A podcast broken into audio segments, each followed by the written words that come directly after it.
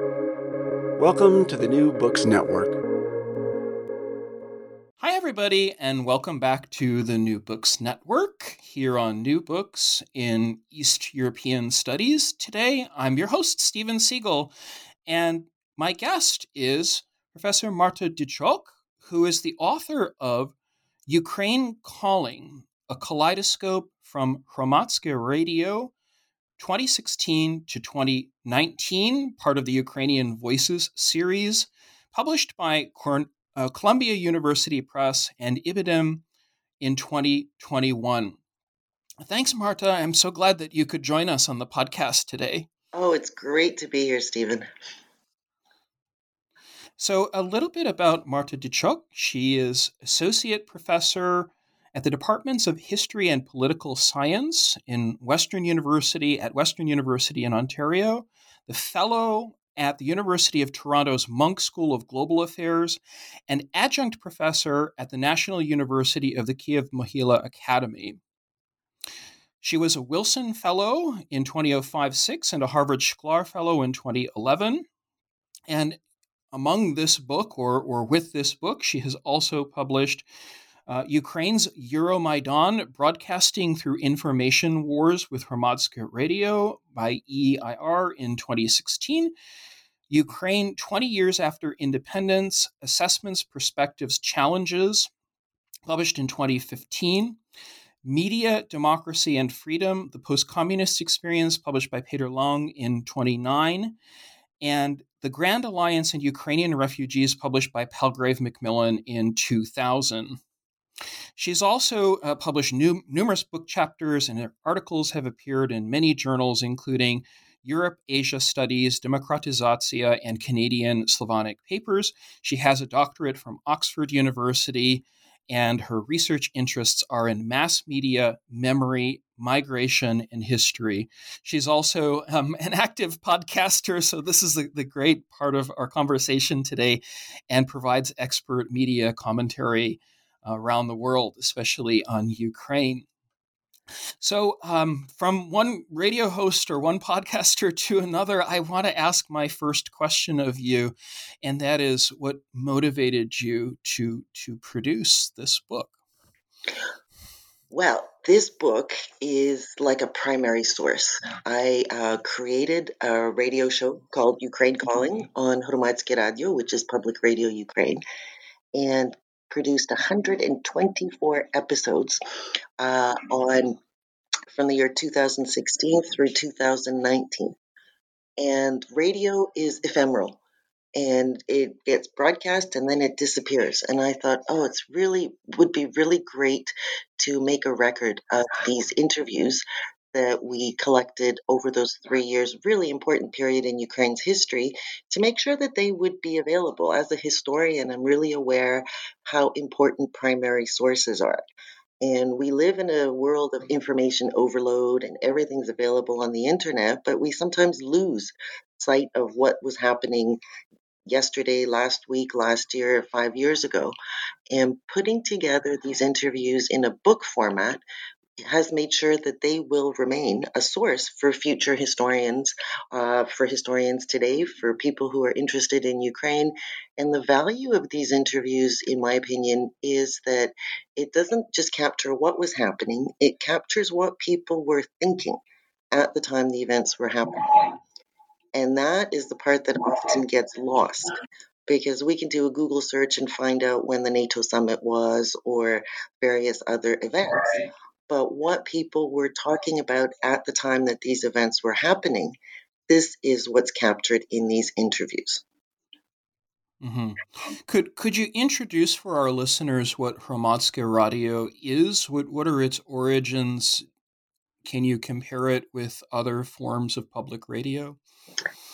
Uh, Hromadske Radio is a grassroots project that started in the summer of 2013. So this is before the Euromaidan events. And again, this is something that many of us have forgotten. During the presidency of Viktor Yanukovych, Ukraine was subjected to intense censorship. And journalists were really frustrated. These are like quality journalists because they were unable to work professionally in the existing media. And so in the summer of 2013, a number of these grassroots projects just sort of appeared. Uh, Television, Hromadske Radio, and, and a number of others. And these were just groups of journalists who got together and decided to create their own media outlet where they could report on events of the day objectively without being told what they couldn't say either by their owners or being censored by the state. Mm-hmm. So a handful of people mm-hmm. got together and they started creating podcasts like yourself. And initially they just put mm-hmm. them up on SoundCloud. And then the Euromaidan uh, exploded and suddenly they became really hot. It's very similar to Hromadske television, that this was this huge story. And what uh, happened with Hromadske Radio is a commercial music radio station reached out to Andrei Kulikov, who was the chairperson of the project, and said, "You guys, we, you guys need to be on the air.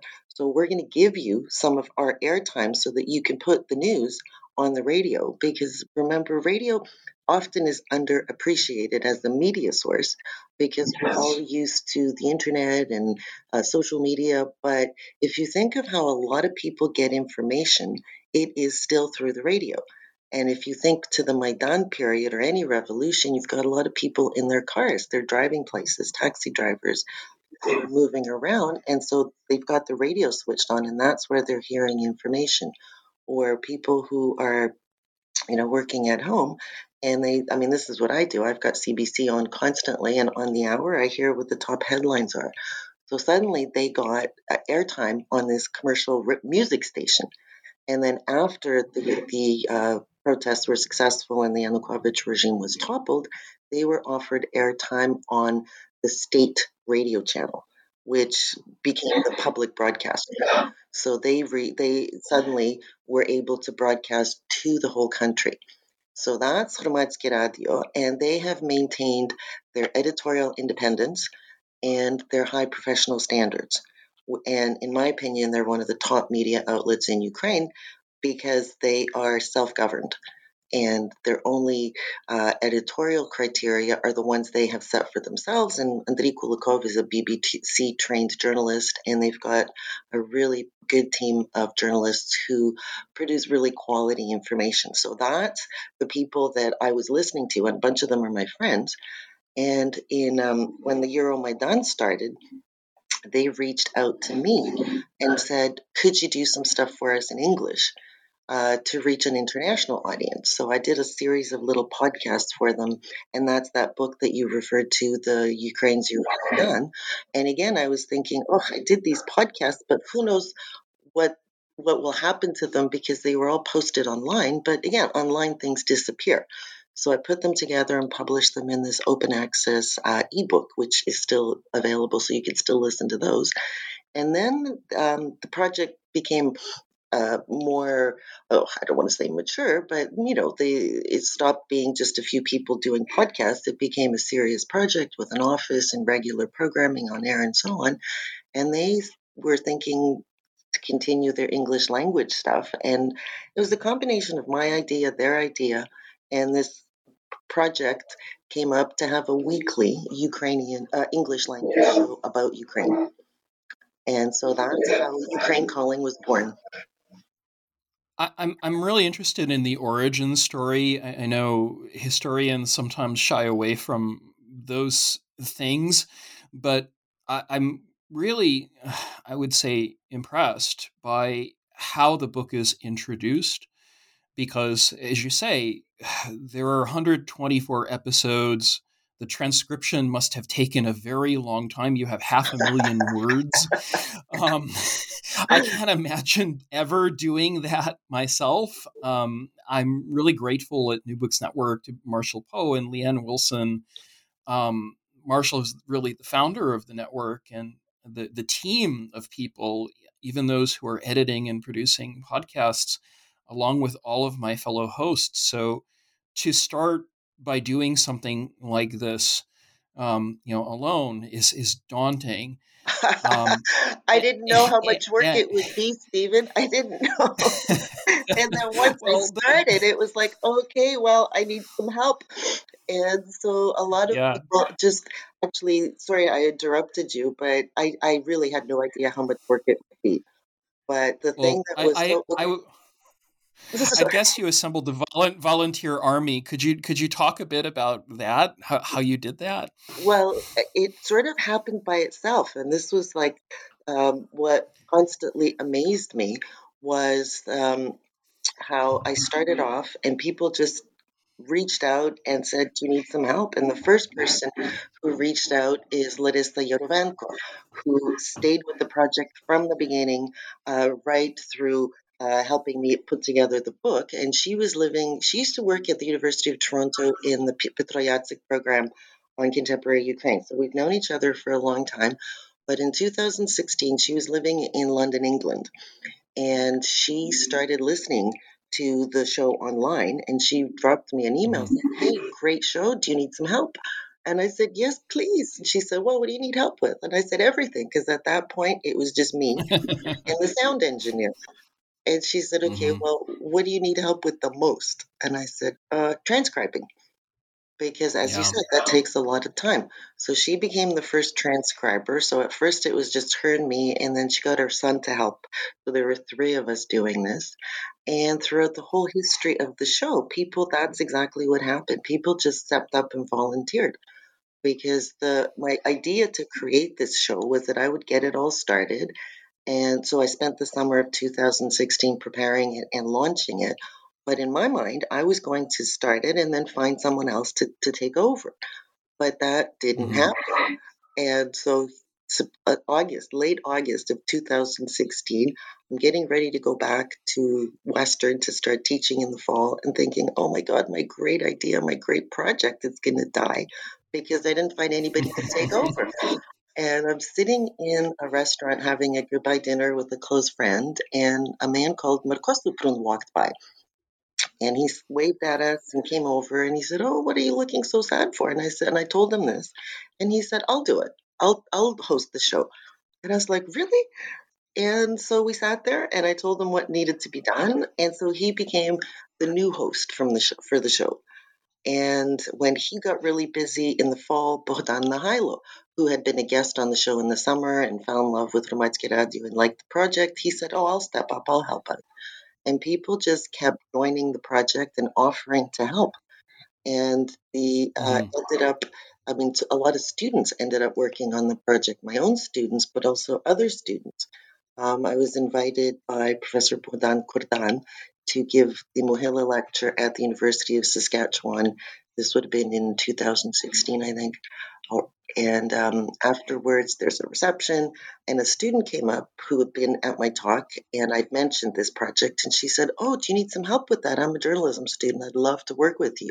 So another person mm-hmm. joined the team, and the team just kind of grew like that. Not everybody stayed with the project for the whole time, except Lidis. Sure. But uh, yeah. that was the amazing thing that people just kept joining. And the other thing is, this was a complete volunteer project. There was no budget. So uh, yeah, nobody got that was my other question. Any, nobody got paid for anything. And so mm-hmm. that was the other thing. And people from different countries, different time zones. So putting the podcast together was kind of complicated because the student from Saskatoon, um, Nicole King, she was in Saskatoon. Larissa was in London, England. I was in Ukraine for part of the time. The the recording studios in Ukraine. Uh, so we were working in different time zones and sending files and, and that sort of thing. So it was kind of a production because with the time difference yeah. and the parts need to get put together, but it all it all worked out. Like we never missed a show. Mm-hmm. So it, it it it seems it seems very organic, if if I may say so. And the context, of course, was a very you know heady context because it was after Maidan, but in 2016, so before the Trump election, mm-hmm. and I guess that leads me in, in, into the next question, which is really about content. If you could introduce the content of the book to our listeners here at New Books Network, people who are, are interested in, in Ukraine, because this is certainly a book about Ukraine. What was your process of selection? Did you think, I need to interview, you know, Chrystia Freeland, I need to interview the, the Canadian ambassador to Ukraine? Or did it did it happen in an, in another way where you decided on say cultural programming first?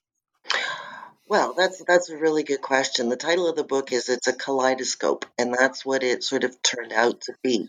Um, when I was choosing the theme of the week, what the show was going to be about, I was thinking as a journalist and as a scholar. So it was both news driven and sort of big picture driven. And if you look at the table of contents, and again, this is just a selection of the interviews, there's only 30, 30 years of Ukrainian independence, 30 episodes. Um, but some of them are news driven, like the first episode is about NATO's Warsaw Summit in Ukraine uh, and Ukraine. And that was mm-hmm. that was the story of the week. And then the following week, Canada's Prime Minister Justin Trudeau, with then uh, for a Trade Minister Chrystia Freeland came to Ukraine to sign Canada Ukraine free trade agreement. So that became the topic of the week. And then the third episode, uh, a journalist, Pavel Sheremet, was killed. So that became the topic of the week. And then the week after that, there were these massive uh, religious marches in the center of Kiev. So that became the topic of the week. And then there was no big story. And I thought, hmm, well. And so I reached out to Brian Whitmore and Oleksiy Haran, and we did an episode about the fact that the war was ongoing. And Brian Whitmore, who was then doing another, uh, uh, had started this great podcast, and he actually helped me learn how to do a podcast, uh, his uh, Power Vertical with RFERL, and then it's moved to Washington. Um, and he came up with this great quote, which became the title of that episode uh, Is War the New Normal in Ukraine? And then the following right. week, it was the Olympics in Rio. So that's it was about that that became the topic, the relationship between sports and politics. And I reached out to um, uh, Jairo Nascimento, who is uh, a Ukrainian Brazilian. And so he gave us an interview of, you know, on the ground and so on. So the topics were often news driven, but when there wasn't a big news story, then we would pick a topic that was, you know, either culture driven or um, uh, mm-hmm. sort of what what new books had appeared or related to history. So there was a series uh, of, mm-hmm. of, reports on um, around Ukraine's uh, the, the coup, the 1991 coup. So that became the topic of the week, and then Ukrainian independence. And you know, we also tried to do things like culture and legal issues. Uh, so it was it was sort of events driven and also thematically driven. Mm-hmm.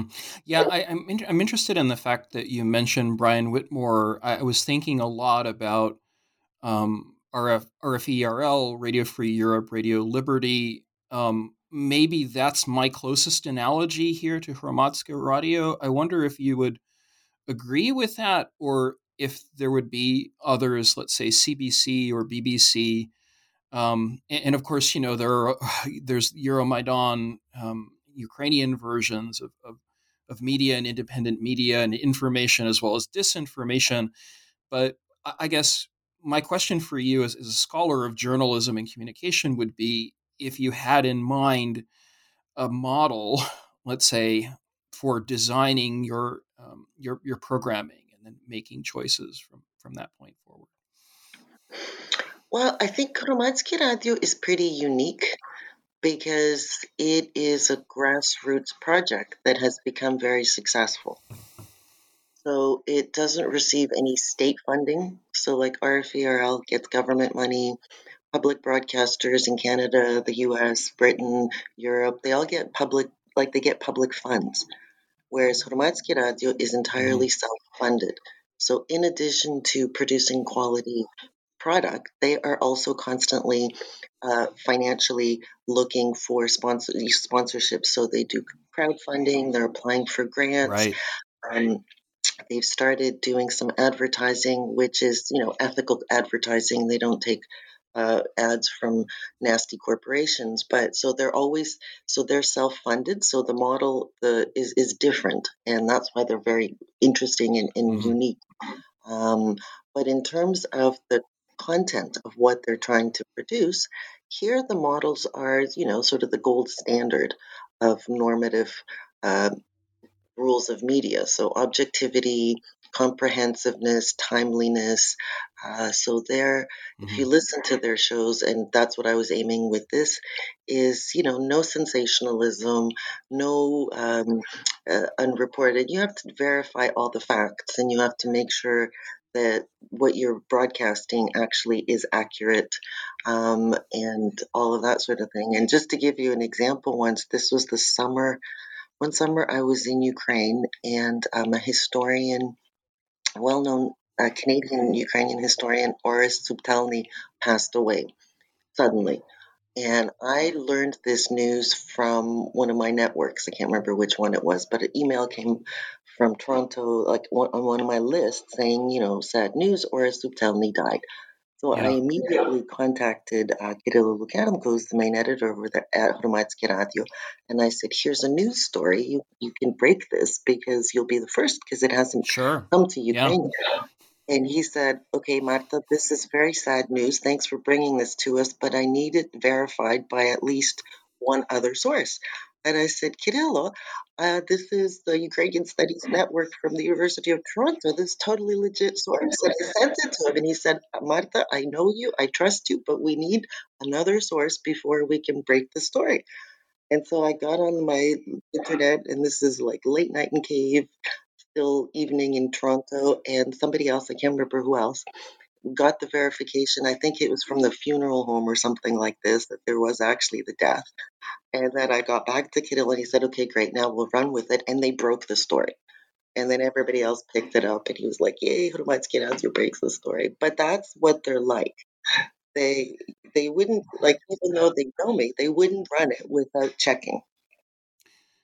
So Marta, I wanted to ask you a little bit more about the content of the book and some of the interviews that you conducted, including with historians, and, and of course, we've mentioned Bogdan Nahaylo, who was the head of Radio Liberty, Radio Free Europe, the Ukrainian section.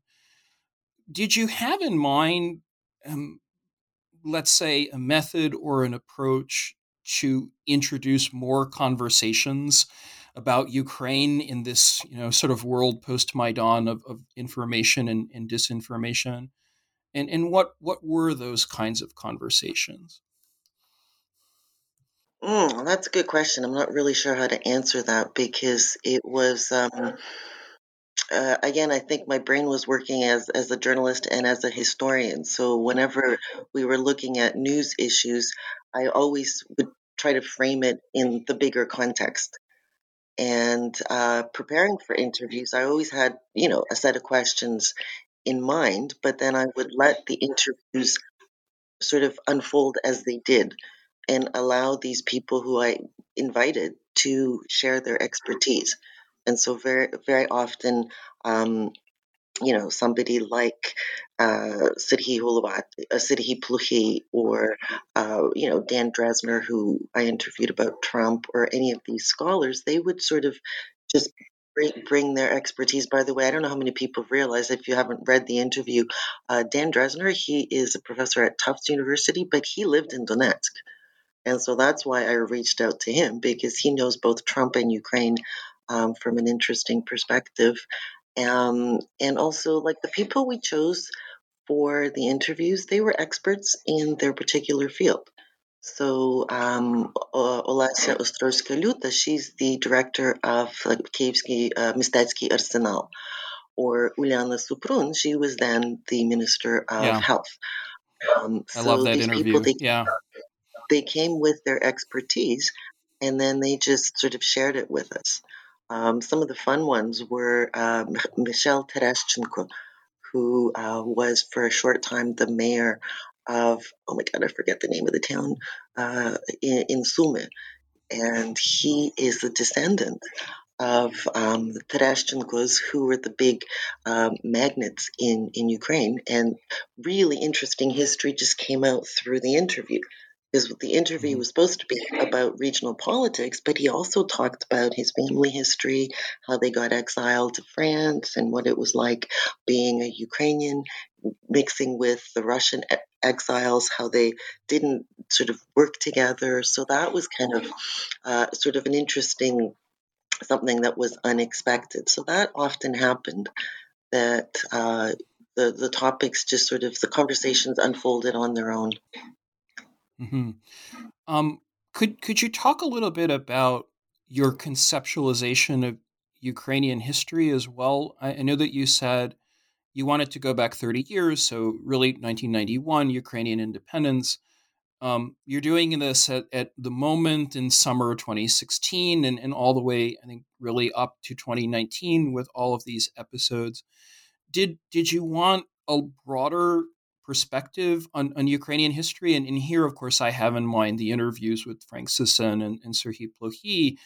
Um, the Plokhy interview is also quite fascinating because he, he's talking about, you know, he, he produces a book a year and he's talking about um, the sort of the style of, of writing. Um, but I, I, wanted to ask you, as, as a historian and a journalist um, with, with, a world of experience in journalism, how how you conceived of Ukrainian history. Did, did you want to go, let's say, way back before 1991? Um, was annexation of Crimea event sort of central? Was Maidan central to your understanding? What what did you do with Ukrainian history in, in, in choosing these um, people to interview on the episodes? Well, my conceptualization of Ukrainian history follows Hrushevsky. So traced back to Kievan Rus and before that. So the episode that um, I did with Serhiy Holovatiy and Bogdan Nahaylo, it's uh, 25 years of independence, a thousand years of history. So that's the way I see Ukrainian history. Uh, and the focus it was quite a lot on the present, but the past was very much part of this whole project, as you very accurately, uh, astutely noted. So, you know, the interview with uh, Timothy Snyder was on the 75th Mm-hmm. anniversary of the Babin Yar tragedy. And um, the interview with uh, Ambassador Nestor Gayowsky was about 1991 and how Canada became the first Western country to recognize Ukraine's independence. So it stretched. And then when we talked about religion, uh, Professor Frank Sysyn and Professor Yaroslav Skira, again, they're looking at sort of uh, hundreds of years of history, but focusing it on the present. So the history sort of is woven through. And then, of course, the, the cultural topics. There were interviews about celebrating Ukrainian Easter. Um, so that draws on traditions and culture. Uh, there was an episode that didn't make it into the book about Christmas traditions um, that also Mm. draws on history Yeah. and culture. hmm Um, were, you- were you interested in, in traditional, say, book publishing? I, I know there there is one source that, that's really interesting about that. Um, Ostrovska Lyuta, or let's say the, the U- Ukrainian literary landscape. Um, because you know again you're you're from history and political science but but of course developing ukrainian studies and so what were some of those choices did you want to talk to let's say the lviv um, publishing community or or from the kiev book festival or new authors um, Well, what I'm, I actually had in you had mind in is mind that as a Ukraine watcher like yourself, uh, I could see all of the different things going on in Ukraine, not just the war and not just talking about corruption and economy, that despite the war, there was all these other things going on, like book fairs were happening and people were writing books and creating music. And music was a part of the show. Every episode had new music from Ukraine. So part of the idea was to sort of showcase Ukraine um, as as a complete society and not exclusively sort of politics and history, but to make it interesting and, and to see what else was going on. hmm And I, I guess you know how how did you work the language question? I, I, I will sort of put that up in the air. So between Ukrainian, Russian, and, and English, I guess uh, but were the interviews all in English? Were some of them eh, done first in Ukrainian and then translated? Um, I guess this is sort of you know a larger question for transnational diasporas and, and Ukraine um, in representation or as a representative society? Were you choosing people who were Russophone, Ukrainophone? That's an excellent question. Um, all of things? the interviews were conducted in English. And if you listen to the podcast, because they're still available online, uh, you will hear the, the accents of the non native Ukrainian English speakers. And this was actually a bit of a challenge because um, what I got feedback from the audience, people who were listening, is they found it easier to listen to native speakers. But I wanted not just native English speakers, but I wanted Ukrainians to also have voice um, on the show. So uh, this is another reason why the book you can read it, um, and that's you know on on the page the the you don't hear the accent, you just absorb the ideas. Um, the only Ukrainian speaker that's in the book that was on the show is um, former Prime Minister uh, Groysman, because I actually was able to do a really quick interview with him, but then I, you know, did a voiceover. But that's the only one. Everybody else was was speaking in English, and some of the episodes uh, you can hear how difficult it was for them. So, I mean, the example Pavlo Mamontov who was this young student who joined up and fought in the war, got injured, and then became a participant in the Invictus Games. His English isn't very good. uh, he really struggled with that interview. But again, I just thought it was really important to have those Ukrainians speaking uh, for themselves rather than, you know, an analyst talking about the Invictus Game. Mm-hmm. Yeah, I, I I worry about that. I guess in in you know sort of uh, the form of representation of let's say educated elites or intelligentsia that you know there's maybe too much focus on um, people who are multilingual or let's say cosmopolitan or moving back and forth between Kiev and and other cities, and then you know what happens to other voices to have a full kaleidoscope. Um, I think about this really uh, a lot in doing the podcasts because I, I want to have an adequate representation of, of BIPOC and LGBTQ. And, you know, I think probably in, in my choices, I have 60 to 65% women. Um, and I feature a lot of people who are, have their first books or first monographs. So, you know, this is sort of by way of confession um, in, in my own way of conceptualizing not just a country, but maybe a field um, to represent in, in, Russian, East European, Eurasian studies. Um, I wonder if, if you share that uh, sort of sense of diversity. Um, you know, if, if you, in doing these 124 episodes, suddenly realize, aha, I need to talk to someone about public health, or I need to talk to someone about you know military occupation, or who has experience in the army. Um, would, would you mind sort of sharing your, your thoughts a little bit further uh, Thank on you. that And I just uh, of, of choosing? I have to say, uh, you do a wonderful job with this issue of representation, and thank you for being sensitive to it because I think not everybody is, but it, it's a really important part of both academia and media. It was something I was thinking about always when you know, coming up with the idea for the show and selecting the guests. Uh, but the criteria was always who's the best person to talk about this?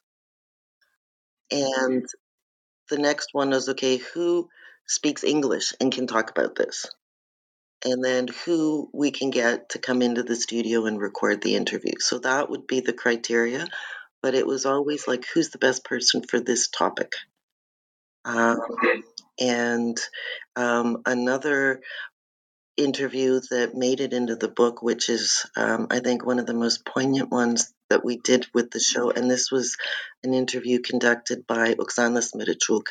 Um, and this is with um, a, a, young man who became um, a political prisoner, Hennadii Afanasiev. And he's from Crimea. He participated in a protest, got picked up, was tortured. And again, for those of you who might not be following this in detail, uh, they tortured him in, in a prison in Moscow and extracted a false confession implicating Oleg Sentsov, the filmmaker. And that was used to charge Oleg Sentsov as um, a terrorist. And then during the trial, Gennady Afanasiev uh, said, This is a false confession that was extracted under torture, and I completely throw it out, and you cannot use this. Uh, so then they sentenced him to 25 years in prison, etc., etc. And then later he was released as part of one of the prisoner exchanges. And we got him to tell his story um, on our show. And this is an example of somebody whose English wasn't very good, but gave a fabulous interview. And this, the text cut, brings across the story in some ways better than the audio, but it's also interesting to listen to the voice of the person because you hear the emotion.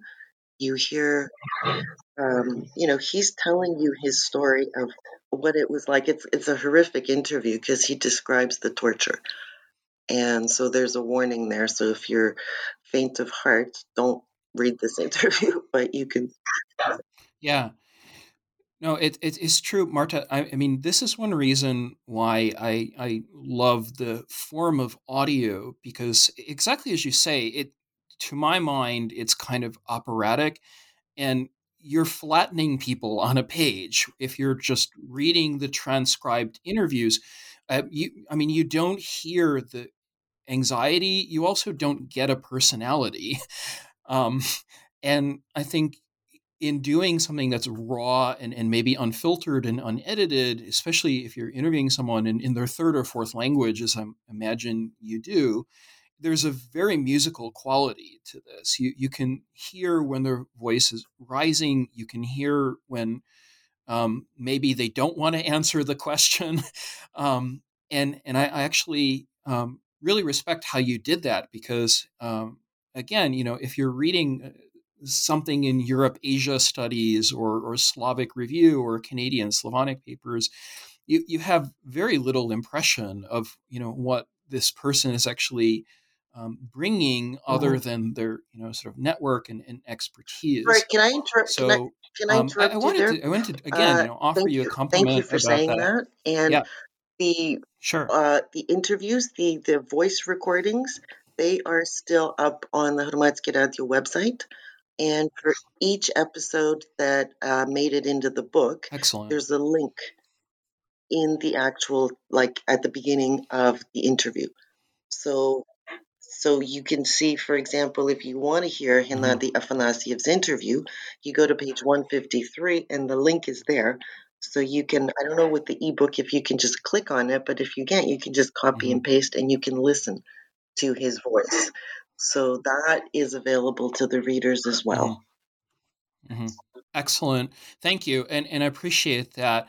So, um, I, I, wanted to ask you some questions since we're sort of wrapping up um, with the content of the book about the future of Ukrainian journalism and, and how you see this in developing in, in the next few years, perhaps in the 2020s.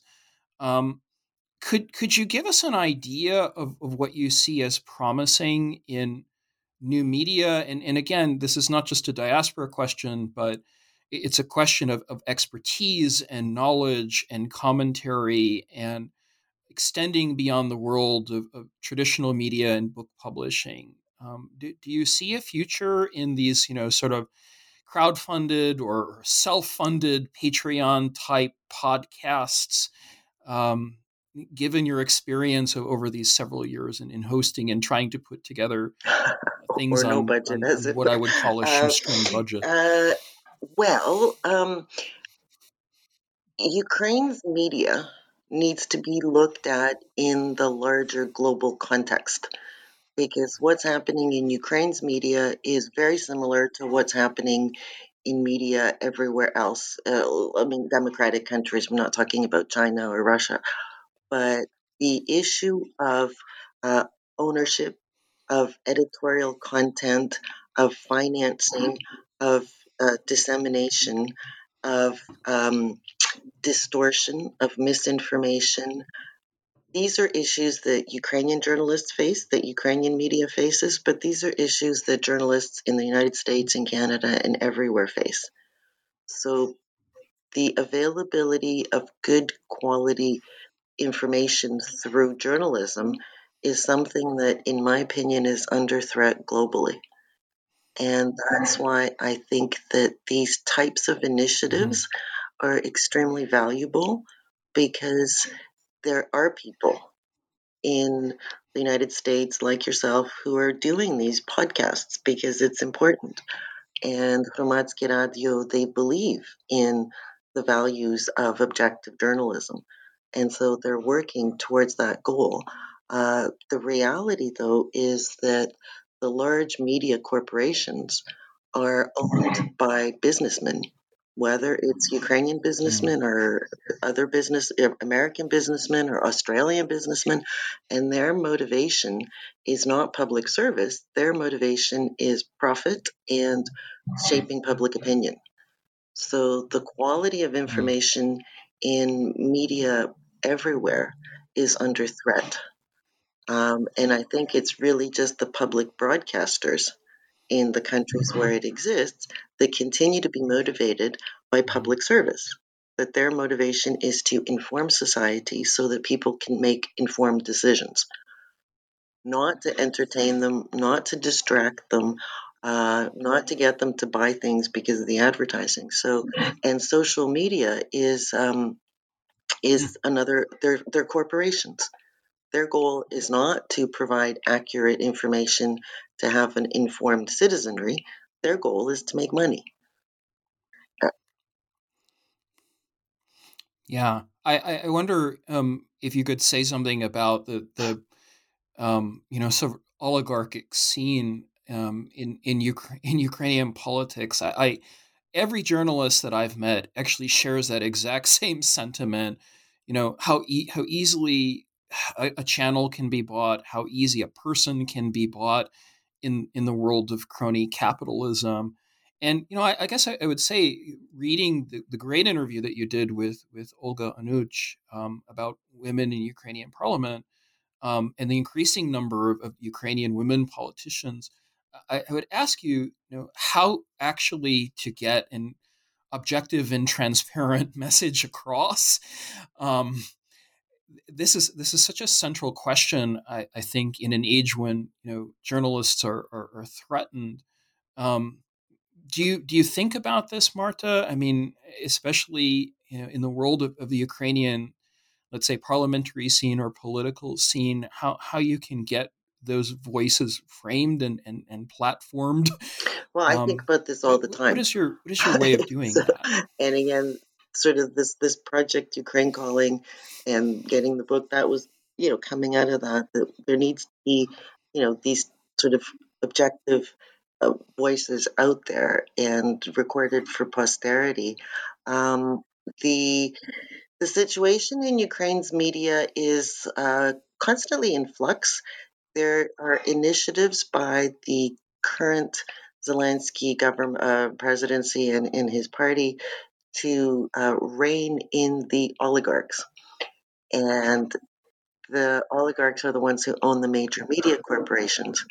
So um, it will be interesting to see how that process uh, unfolds. But um, I think that often when we look at Ukraine's media, which is my subject of study, um, the uh, the analytical lens is a little bit too narrow because if we look at media in the United States or mm-hmm. Canada, uh, it's also owned by large corporations that pressure governments to deregulate so that they can then create monopolies and control editorial content. So, this is something that Ukraine learned, or Ukrainian businessmen learned from their colleagues in the West. They didn't invent this. Uh, yeah. The challenge is sort of mm-hmm. state media relations yeah. because there's this basic principle of freedom of speech, right?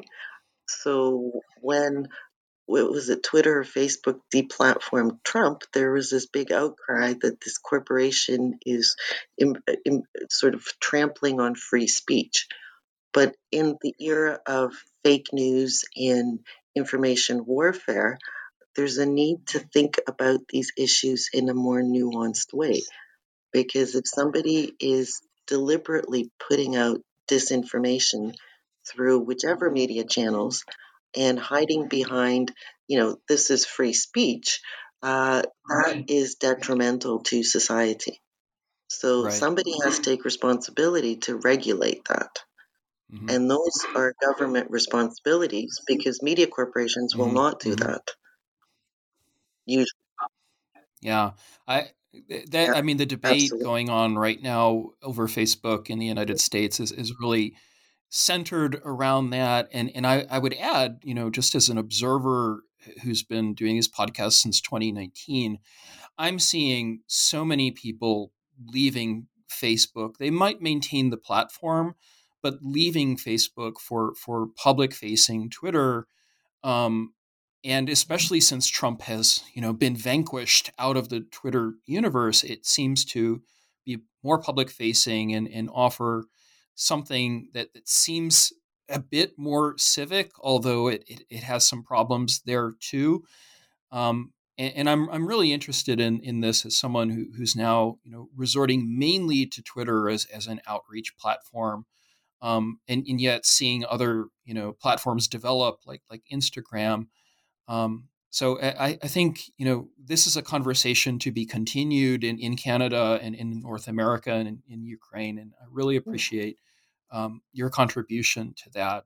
Um, so um, I wanted I wanted to say since we're winding down, Marta, if you could perhaps recommend other books to read for our listeners here on a New Books Network, and if you wouldn't mind also Ooh, talking about your books to read. I have a very long summer reading list, but I would like to plug a series, the Ukrainian Voices series, which is a new book series um, that started by Andreas Umland and published by Ibidem.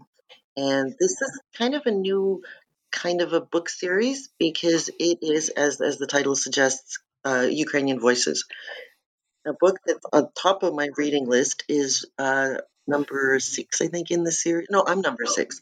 Uh, one of the early books by Alexander Scherba, who is a former diplomat who wrote a book called Ukraine versus Darkness Undiplomatic Thoughts. So this is, uh, he was a speechwriter. Um, and he Mhm. worked in Bonn, Berlin, Washington, Vienna, and he's giving us the kind of the inside view on this. Um, another one of my favorite bo- books on my list is by Mykola Ryabchuk, At the Fence of Metternich's Garden. And this is also part of the series. Uh, a book that I can't wait to read is by Serhiy Yekelchyk. He has re- he's publishing um, on myths, uh, Soviet myths, and how they affect Ukraine today. Um, I could keep going because there's a lot of lists, but I don't want to offend any of my uh, other friends who've written interesting. oh, yeah, well, a book that I have read in Ukrainian but wanted to plug is um, the English translation of um, uh, Stanislav Aseyev's book on um, his experience in a prison in uh, the occupied territory of Donetsk called Isolation. Uh, he was a blogger who, uh, it's Oh. just come out. Um, it was published in Ukrainian initially uh, and just translated by Harvard University Press. It um, he was he was a blogger who stayed in occupied Donetsk and continued writing um, from there about what life was like, you know, behind enemy lines, as it were. And then he got captured, uh, charged with treason, thrown into prison in this infamous isolation prison where they torture people in horrific ways. He was then also released in a prisoner exchange, and he published what life is like in this notorious prison, and it's her hair raising um, worth reading, and it's just appeared in English. Okay. So that's um, something to put on other people's reading lists. What am I working on? Where do I start? I have. What are I you working on? Yes, this, this, projects is the, this that is the big uh, question. are partially complete. Um, my favorite summer project is I want to finish this uh, story about a young volunteer called Sashko, who in the summer of 2014 uh, went and joined a volunteer battalion. I happened to meet him by chance uh, during the oath swearing ceremony outside of Kiev and I stayed in touch with him through his brother.